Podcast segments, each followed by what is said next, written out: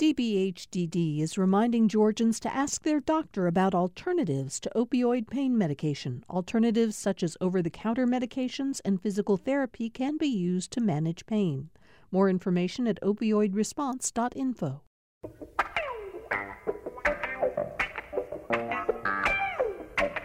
Thank you for joining us for another political rewind. It is Wednesday, May 5th. I'm Bill Nigut. I'm glad to have all of you with us today. Uh, once again, a lot to talk about, and uh, we've got a terrific panel uh, with us today. So let's get right to it on today's show. It's Wednesday, which means my partner from the AJC is Greg Bluestein, political reporter and uh, author uh, of a book that is no doubt going to become a huge bestseller uh, once it's published and released. Hey, Greg, how you doing? I'm great. How are you? I'm I'm very good. I'm very well, thank you. I appreciate uh, your asking me. Uh, real quick note: I, you, are heading to Athens for bill signings by the governor today and early tomorrow morning.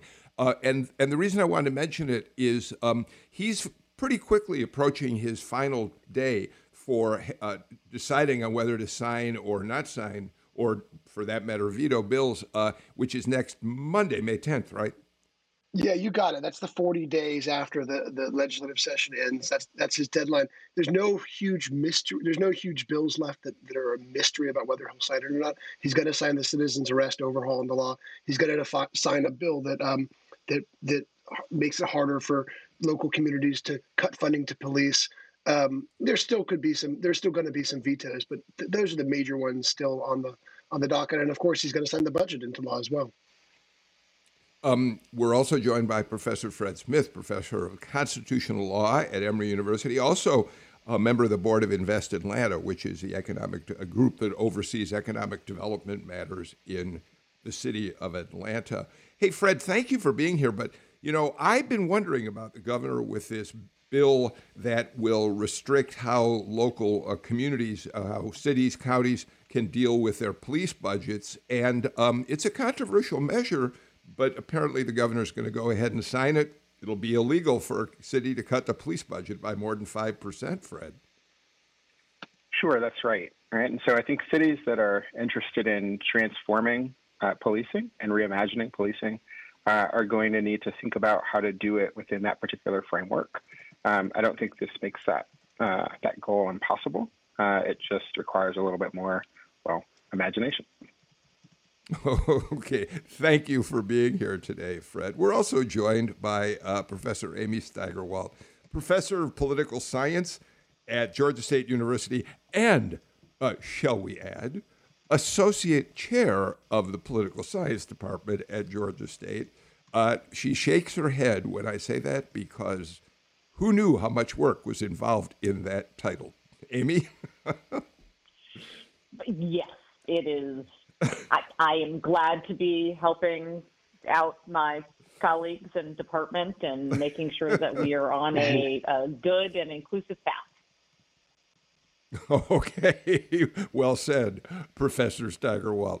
Uh, Greg, let's take a look uh, at the AJC poll. You've got numbers on, and why don't we start at the top uh, with President Biden? Your this poll 850 some, I think, registered voters polled over a fair. It's a long period of time. Mm-hmm. It's. It's longer than many polls, right? That that they were in the field on this. Yeah, it was from April 20th to May 3rd, and, and, the, and the reason is we wanted to make sure we had, or the pollsters that UGA wanted to make sure they had, um, uh, you know, a, a, a, decent amount of base to work with, um, and people who were who they got on on cell phones and landlines um, alike to have a good good mix. But you're right; it showed that Joe Biden's approval rating in Georgia is uh, around 50 percent, um, and Democrats um, also uh, either on the ballot or who could be on the ballot. Stacey Abrams, Senator Warnock. Um, and Senator Ossoff, all at 48%. So relatively high uh, favorability ratings for the top Democrats uh, in Georgia. Uh, and of course, though, the partisan divide is as strong as ever when it comes to that uh, uh, way of polling. Yeah, um, overall, and this this was a startling number for me at least to see that overall only 38% of Georgians think the country's on the right track. 52% say it's on the wrong one. A very small number says they're not sure. Um, and voters are split over the stimulus plan, over uh, the infrastructure package that, that is still being under development in Congress, um, and over a number of other issues, uh, including Governor Kemp's uh, job approval rating. It's inched up from 42% in January. It's at 45% now, but it's still well below where it was in January of last year when it was at 59%. Yeah, you know, Amy Steigerwalt and then Fred, I'd love for you to weigh in on this. Um, although Greg can cite numbers that showed a time when Governor Kemp's approval ratings were in the high 50s, the days when we see as many, excuse me, uh, large uh, uh, gaps between approval and disapproval seem to have dwindled in polling in the last few years. I suspect largely because of the huge partisan divide in this country today. I mean, there was a time when 48% approval for people like Warnock, Ossoff would not necessarily have been particularly positive. In this environment, being close to 50% isn't as bad, perhaps, as it was at one point in the past, right? No, I think that's very true. I mean, so I immediately went, of course, to all the crosstabs to really look at where people are divided. And what you see are incredibly stark differences from where those who identify, like self identify as sort of liberal, moderate, or conservative, right? They're completely opposite. Same thing for those who self identify as Republican versus Democrat. I mean, there really is very little where you're seeing overlap between those two groups of who it is that they disapprove and who they approve of. And so it really does sort of skew it. Um, I think, honestly, these days, you're much more likely to see um, that type of thing if you're asking about sort of views of people of either groups that can't sort of be put into a partisan camp or people where people don't know who they are and they don't have a lot of other what we call heuristics or outside cues to be able to do them. But particularly for somebody like the republican governor of the state who's fairly well known it's falling along very traditional lines and we don't see a lot of movement or area um, honestly, with uh, Kemp, the issue he has is that his the right it's the liberals and democrats are not very pleased with him which is not entirely a shock. But where he's got more issue is the divide actually between with republicans and conservatives that they're not quite sure how to view him. Fred?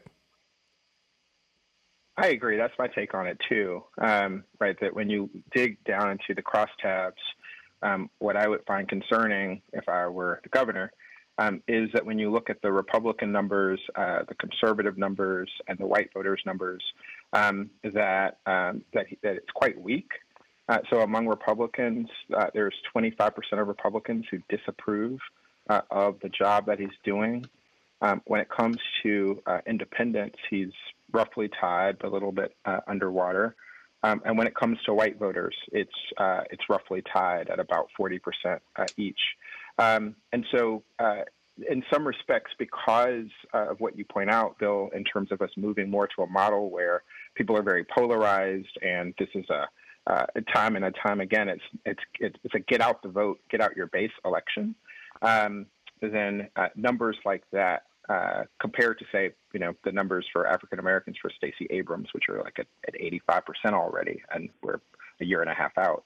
Um, that would uh, that would concern that would be a concerning set of numbers.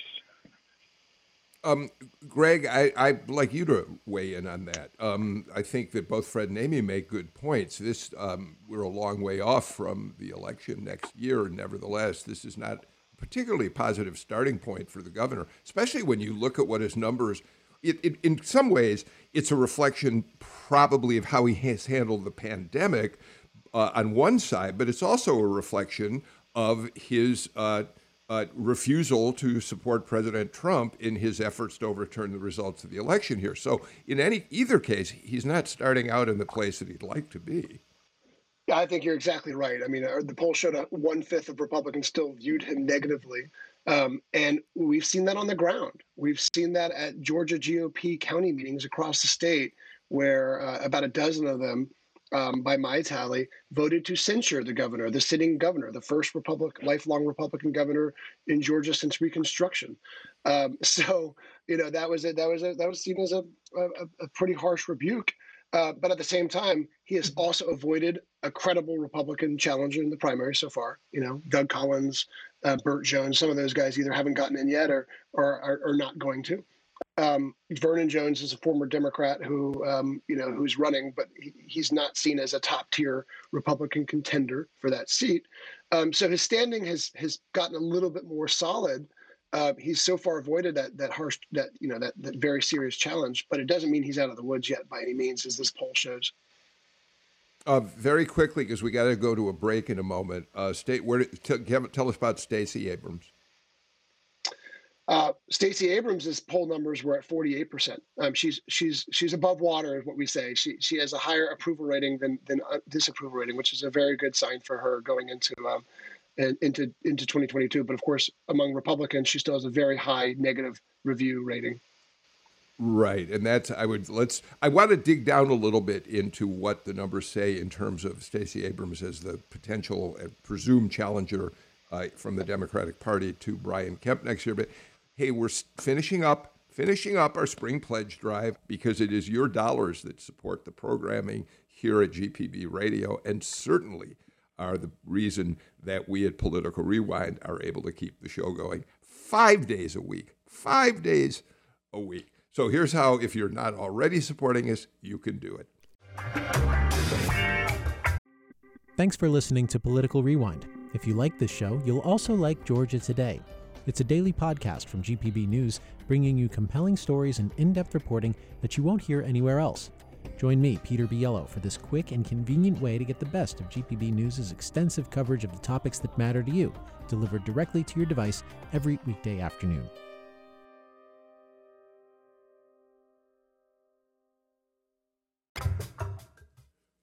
Greg Bluestein, Amy Steigerwalt, Fred Smith. I'd like to turn you all into political consultants, if I may, for just a couple of minutes uh, today, and start with you, uh, Greg Bluestein. Um, everybody presumes that Stacey Abrams is preparing to launch another bid for governor. She wants a rematch, we think, with uh, Brian Kemp. Um, what's the timetable?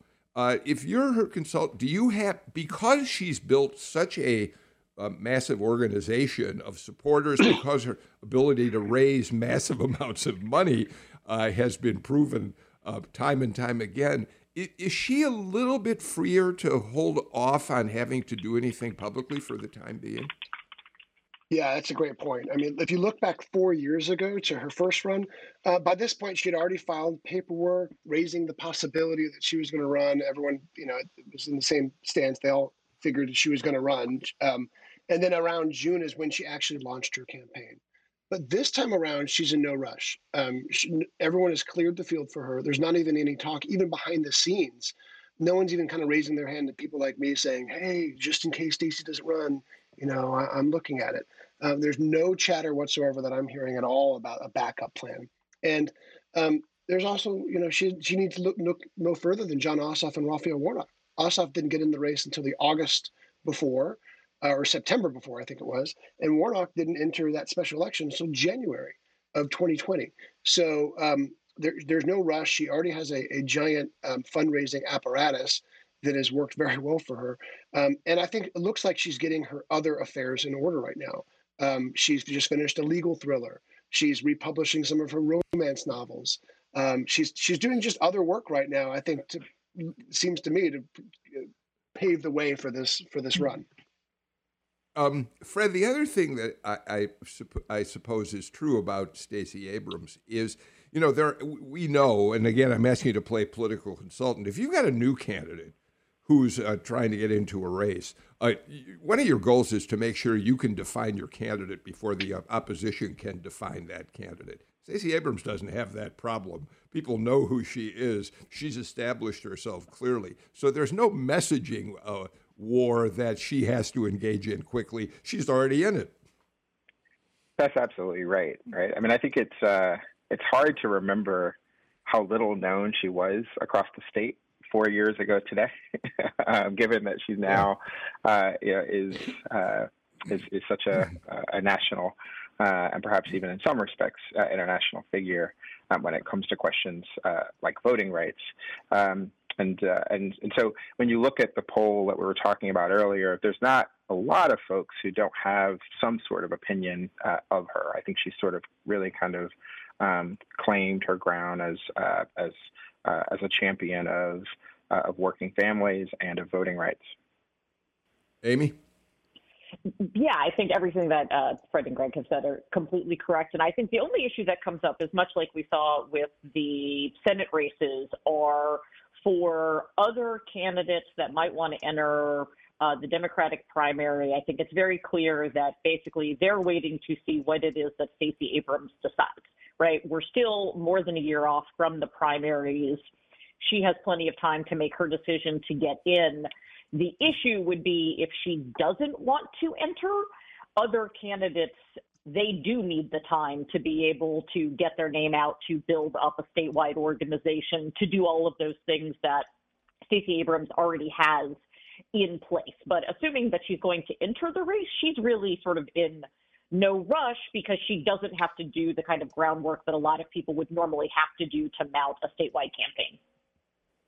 Uh, Greg, other races are already starting to um, move forward. Uh, we now have Bee Nguyen, Democratic state representative, who, as a young representative with little background in the in the legislature, I mean, with a very short tenure in the legislature, has made a pretty big name for herself. Uh, and now she's uh, entered, as many people expected she would, the race for Secretary of State.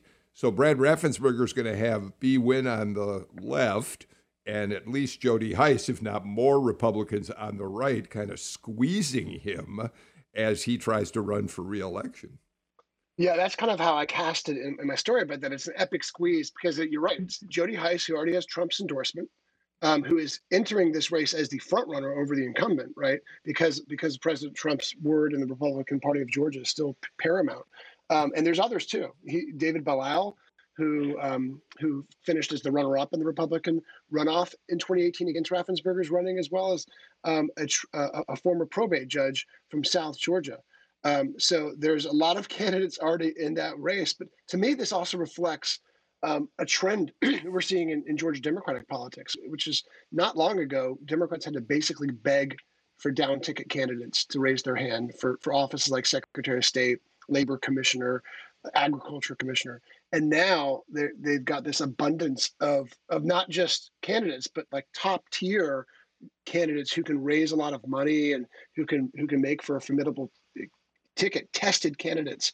Um, and so you're seeing that with the attorney general's race you're seeing multiple candidates go in the lieutenant governor's race. Um, uh, Bee Nguyen in this in the Secretary of State's race. She might not be the only candidate who gets in, but uh, very a lot of Democratic establishment leaders are very happy with with that with the fact that she's getting in the race. You can have a very diverse ticket too, from top to bottom, with the top being probably Abrams and of course Senator Warnock, and you know uh, Matthew Wilson, who's running to be the first openly LGBTQ statewide elected official in state history. Bee Nguyen would be the first um, Asian American elected to a political office in statewide history. So a lot of history making sort of precedent setting uh, moments here in Georgia uh, could be coming up. Uh, just one other quick uh, question for you about this. Are we certain that Brad Raffensperger, uh, given everything he's gone through, the travails of that job over the last year plus, is in fact going to seek reelection? Do we know that's definite? So he said that. He said it repeatedly that he's yeah. running for reelection. But of course he'd yeah. say that, right? Um, so yeah. I think there there's going to be a, a, a, big question for him in January of, of, of next year or, February or March, right before qualifying. He looks at his poll numbers. If they're anywhere where they are right now, um, he'll have to make a very tough decision because right now, uh, as the AJC poll showed, too uh, in January, we didn't poll him on this time this time around, but in January, uh, his numbers among Republicans are very very low. And not only that, but by then you'll have Jody Hice on the airwaves reminding everyone that he has Trump support. So Brad Raffensperger's in a really tough bind, and you're right, he might not end up um, qualifying, uh, but there's a long way to go. Amy and Fred, we also have candidates who are popping up to uh, uh, run for the uh, for the sixth and seventh district, particularly congressional uh, seats. And we have a new challenger. Greg Bluestein reported on this uh, just yesterday, I believe it was. Eric Welsh, who is a Republican who's uh, stepping in. He's a military veteran and he talks like a military guy. The quotes that Greg has from him, I think, in a video, uh, he's very tough. He's very hard. He essentially is accusing Lucy McBath of being too wimpy to stand up in Congress.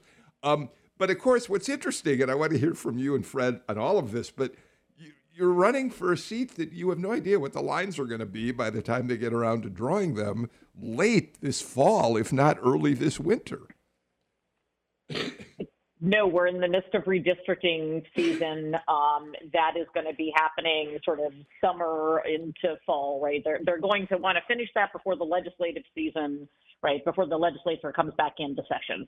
Um, so it'll be done before then. But that is sort of the real question, right? Is that there's going to be definitely a redrawing of all of the districts. Boundary lines may change, um, possibly in ways that sort of strengthen, right, the hand of Lucy McBath and Carolyn Bourdeaux, who are the current seat holders for the sixth and seventh districts, right? They could also uh, make them districts that are more competitive. And this is sort of the question that we're going to have to see because what they're also weighing is uh, on the other side, right? Because Republicans obviously are, are going to be in charge of drawing it since it's done by the Georgia legislature, which right now is uh, controlled by the Republicans, um, of how much they also want to protect uh, other seats. So, for example, something that a lot of people are going to be looking at is, for example, what happens to the boundary lines of the 14th district, which is uh, currently held by Marjorie Taylor Greene. Uh, what's going to happen with places like the first district, uh, other places like that, and how are they going to be redrawn? So, all of that's going to come into play. Fred? Yeah, I mean, I think that's the question that the Republicans have in front of them uh, to the extent that we think about redistricting as a partisan exercise, which I think is a safe uh, assumption. Um, do they uh, work to uh, to sort of uh, just kind of count the sixth and the seventh as loss and and protect uh, the the other seats, or instead um, do they attempt to actually make the sixth and the seventh more Republican. I mean, the reality is if they leave the sixth and the seventh, uh, uh, even if they make it a little more Republican, it, it, will only be it'll be a couple of election cycles, and they'll be back right back where they were, uh, given uh, the migration patterns. Um, I do want to say, if I can, a little bit about the statewide uh, dynamic. Um, it, back in 1998, uh, I recall when when there was this uh, tremendously historic ballot uh, of African Americans and uh, and white Democrats, predominantly from South Georgia, because back then that was the coalition, um, and uh, and it worked, and that's what it meant to work, right? To have an African American for Attorney General and for Labor Commissioner and Chief. Justice of the Georgia Supreme Court, and uh, and to have uh, some combination of, of folks from the Metro, like Roy Barnes, but also uh, folks like Mark Taylor from South Georgia, uh, Kathy Cox from South Georgia, and that was the coalition.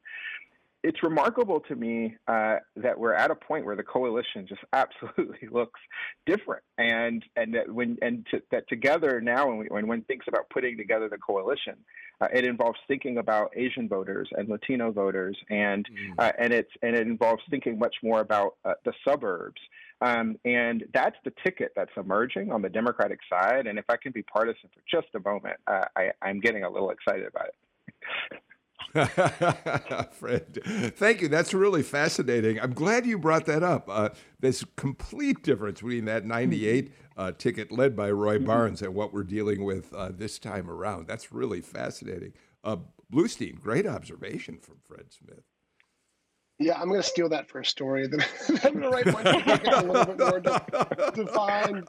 But he's he's exactly right because this is this is going to be a um, it's going to get a lot of national attention, and that's what I that's what I was even when I'm talking to the candidates as they're thinking, you know, because I've known Bee is going to get in this race for I don't know three months now, um, and so as we've talked about this a little bit, I was I was, I was like, get ready for the you're going to get a ton of attention, and I don't think even she realized how much attention she got yesterday. A New York Times mm-hmm. write up, she was on MSNBC, and it's because I think of all these down ticket races are going to be really interesting and important, but this Secretary of State down ticket might be the most watched down ticket race really in the nation. I know it sounds hyperbolic, yeah. but because of all the attention on Brad Raffensperger being, mm-hmm. you know, in part of that phone call where Trump demanded that he overturn the election results and the pressure, it's emblematic of the pressure that Republicans are facing. All right, I got to get to another break. Um, here's how you can uh, join us as a supporter of GPB Radio. Of course, I always want to say on these shows If you are already supporting us, we are deeply grateful. Uh, Sam, Amelia, Jesse, and I, certainly for the support you give to our show, Political Rewind, which we work pretty hard to bring you every day of the week. But here's how you can get involved if you're not. Professor Fred Smith, Professor Amy Steigerwalt, Greg Bluestein join me for today's show. Greg, we got a pretty big breaking political news story uh, that's developing right now. It's been uh, about 20 minutes since uh, the wire services uh, moved the story. The Facebook Oversight Board has agreed that uh, Facebook was justified in suspending Donald Trump's account after the insurrection on January 6th. Um, they've said he could it can be extended for another six months. They they did say that Facebook has got to make a decision. This is an independent group, uh, presumably, that in six months Facebook has to decide whether to make that suspension permanent or to let him back on the site. But of course, Greg, since January 6th, Donald Trump has been denied all access to the important social media platforms of Twitter and Facebook. Yeah, and even yesterday, um, his his his team uh, announced some sort of like I guess it's a, a website, a blog, um, that he'll be sending out his updates, and we still get his updates by email, but it's not the same. There's a there's a dramatic drop off, according to studies, of, of just his mentions on on cable news outlets. They used to be dominated by every every tweet, every utterance he made. Um, there's been that it's kind of gone off, gone off a cliff, and of course he wants to be back on these social media outlets.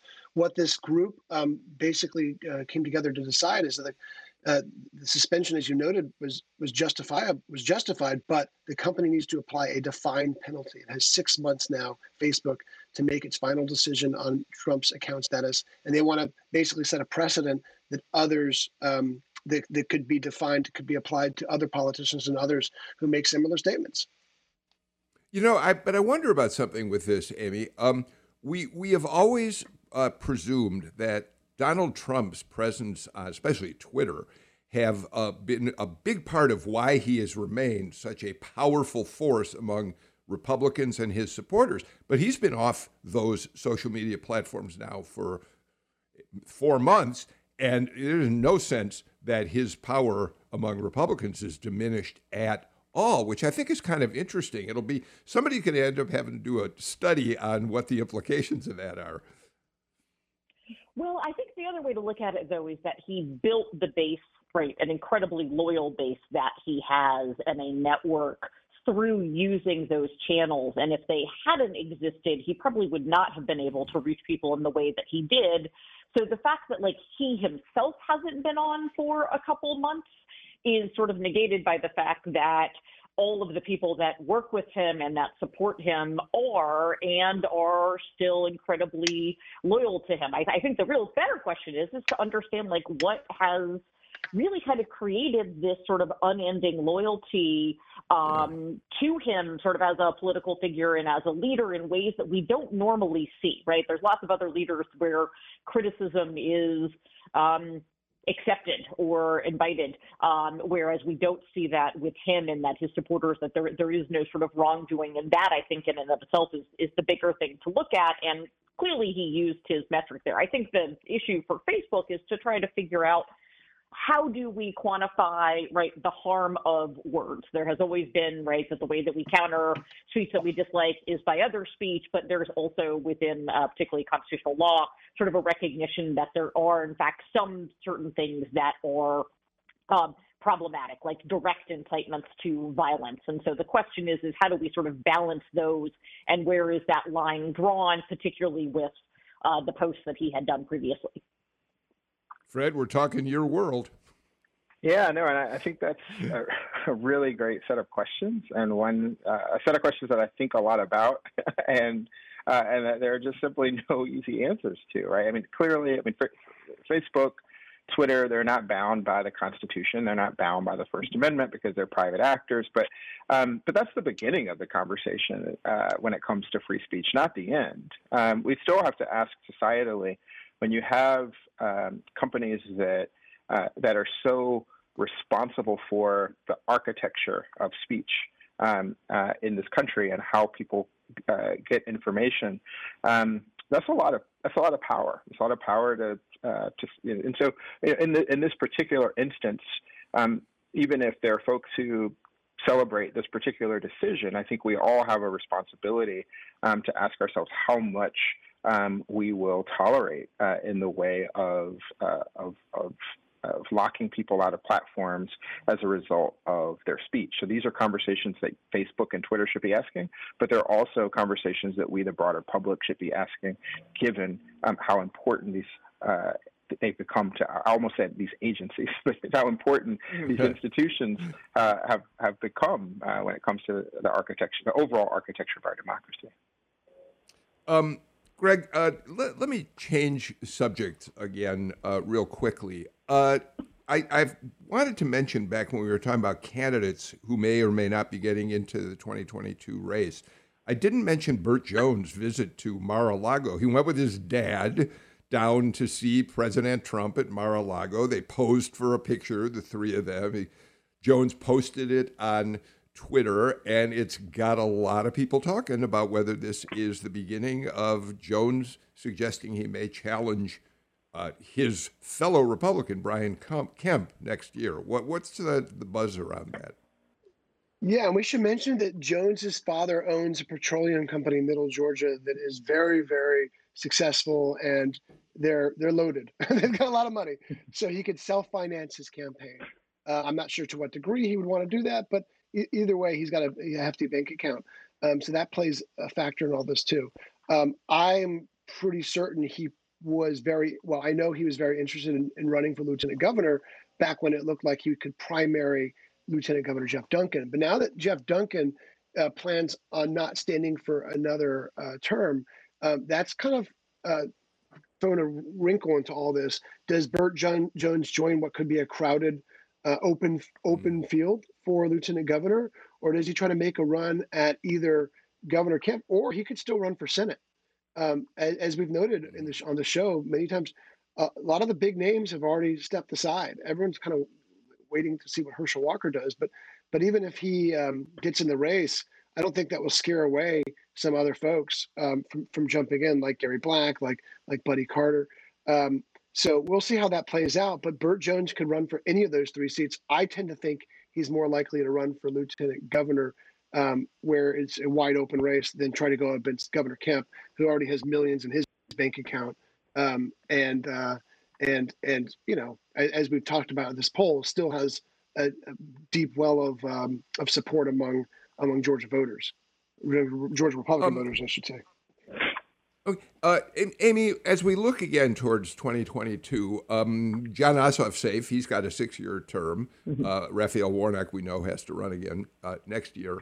Uh, and and there are Democrats like uh, uh, Carolyn Bourdeaux, like Lucy McBath, who are going to stand for reelection.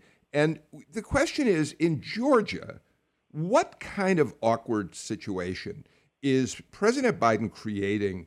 For Georgia Democrats as he talks about the uh, tax increases that he wants to apply for businesses in order to accomplish some of his you know social agenda of uh, giving more aid in many areas to uh, the American people. How what kind of tightrope is that going to make them walk?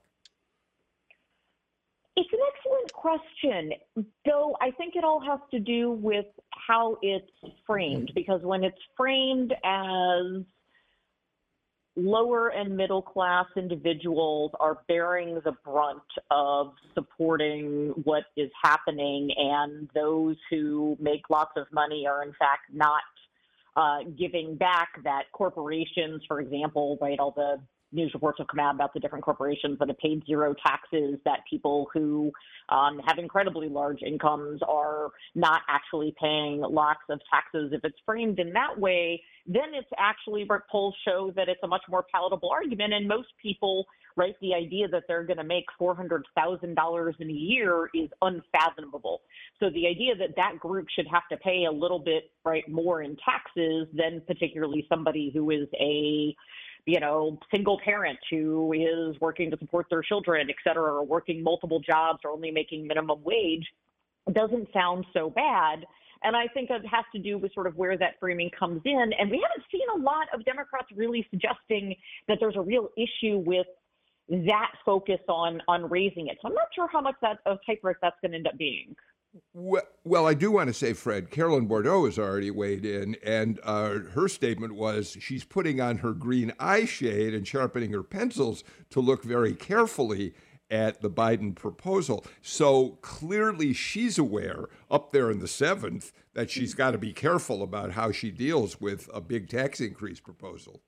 Absolutely. As you might have guessed from my earlier comment, right? I think about coalitions, um, and uh, and so when so at this, you know, once upon a time, right? I think that, that given the, what the coalition in Georgia for Democrats used to look like, um, that you know a number like four hundred thousand dollars would seem absolutely unfathomable.